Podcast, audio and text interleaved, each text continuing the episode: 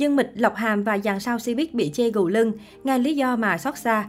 Hiện nay rất nhiều sao hoa ngữ từng bị chê cười dáng xấu, thậm chí là gù lưng, song sau đó là những sự thật đầy xót xa.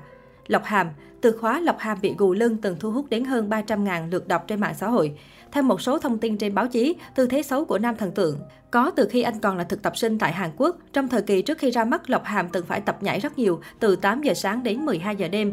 Việc luyện tập ca hát và nhảy múa cường độ cao được cho là đã khiến anh hình thành thói quen cúi người xuống để giảm bớt áp lực cho cuộc sống.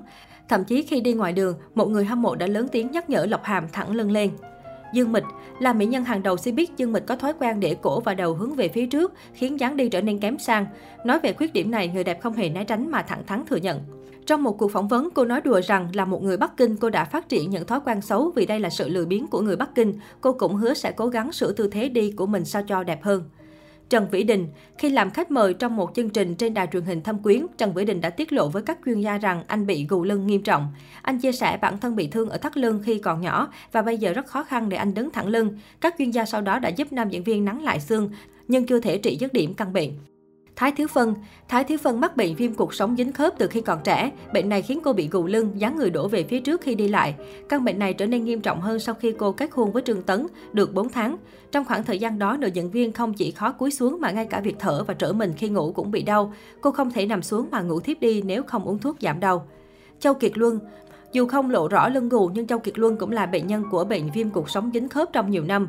Từ khi còn nhỏ, căn bệnh này đã luôn đeo bám anh và nó cũng khiến anh trượt nghĩa vụ quân sự. Châu Kiệt Luân từng tiết lộ rằng anh thường bị đánh thức vì cơn đau giữa đêm. Trong một chuyến lưu diễn vào năm 2016, Châu Kiệt Luân chịu cơn đau quằn quại ở cột sống. Để không ảnh hưởng đến màn trình diễn, ông Hoàng Xe Bích đã trực tiếp chọn cách uống thuốc giảm đau để có thể tiếp tục lên sân khấu. Triệu Lộ Tư. Cách đây không lâu, trang iFan đã có một bài viết super soi visual của người đẹp xứ Trung Triệu Lộ Tư. Trang báo này nhận định dù rất xinh đẹp và nổi tiếng với nhan sắc ngọt ngào dễ thương, vậy nhưng cô nàng thánh nữ xuyên không lại có một khuyết điểm lớn đó chính là gù lưng. Trong bộ phim Trần Thiên Thiên trong lời đồn, Triệu Lộ Tư bị chê bai vì vai u thịt bắp, phần cổ luôn có xu hướng đổ về phía trước khiến thần thái của cô nàng bị ảnh hưởng. Vậy nhưng sang tới trường ca hành, Triệu Lộ Tư đã có màn giảm cân xuất sắc, gương mặt trở nên thanh tú, vóc dáng cũng thanh mạnh hơn. Vấn đề gù lưng đã được cải thiện rất nhiều. Nàng Trần Thiên Thiên không còn vai u thịt bắp mất cân đối như trước. Đây được cho là thành quả của việc kiên khem giữ dáng cũng như rèn luyện để không còn thói xấu bị gù lưng mà Triệu Lộ Tư cố gắng thực hiện. Màn bứt phá này của nữ thần chiến X đã khiến cô nàng nhận được nhiều lời ngợi khen của CNET. Đặc biệt cô nàng còn khiến đàn chị địch lệ nhiệt ba bị lu mờ. Triệu Lộ Tư cũng bộc bạch bản thân cô nhận quá nhiều lời phàn nàn rằng mặt to có ngấn mỡ, lưng thì gù, vai xấu, nhìn không ra dáng một mỹ nữ cổ trang. Để khắc phục nhược điểm, Triệu Lộ Tư mới tích cực giảm cân, đồng thời tập ngồi thẳng và tập thể dục nhiều thêm.